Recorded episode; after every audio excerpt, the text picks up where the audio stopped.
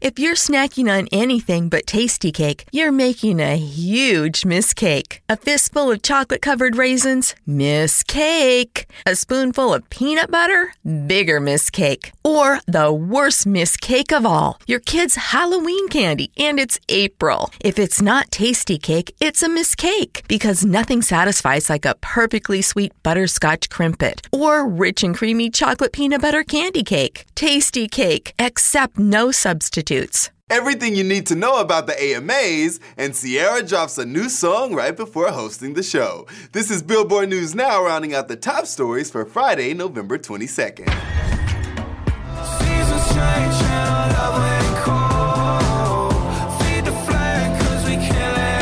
The American Music Awards are on Sunday, and Post Malone has the most nominations with seven. Ariana Grande and Billie Eilish follow closely with six.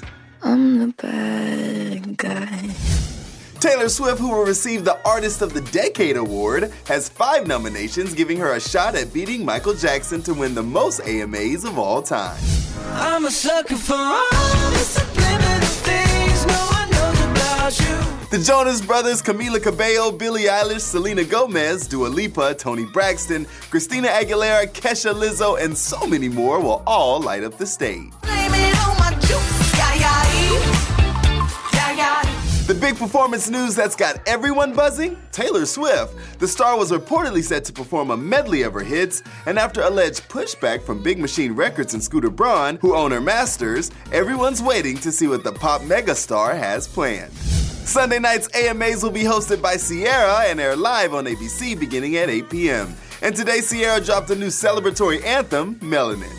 The song features the City Girls, actresses Lala Anthony and Lupita Nyong'o, and the song's producer, Esther Dean.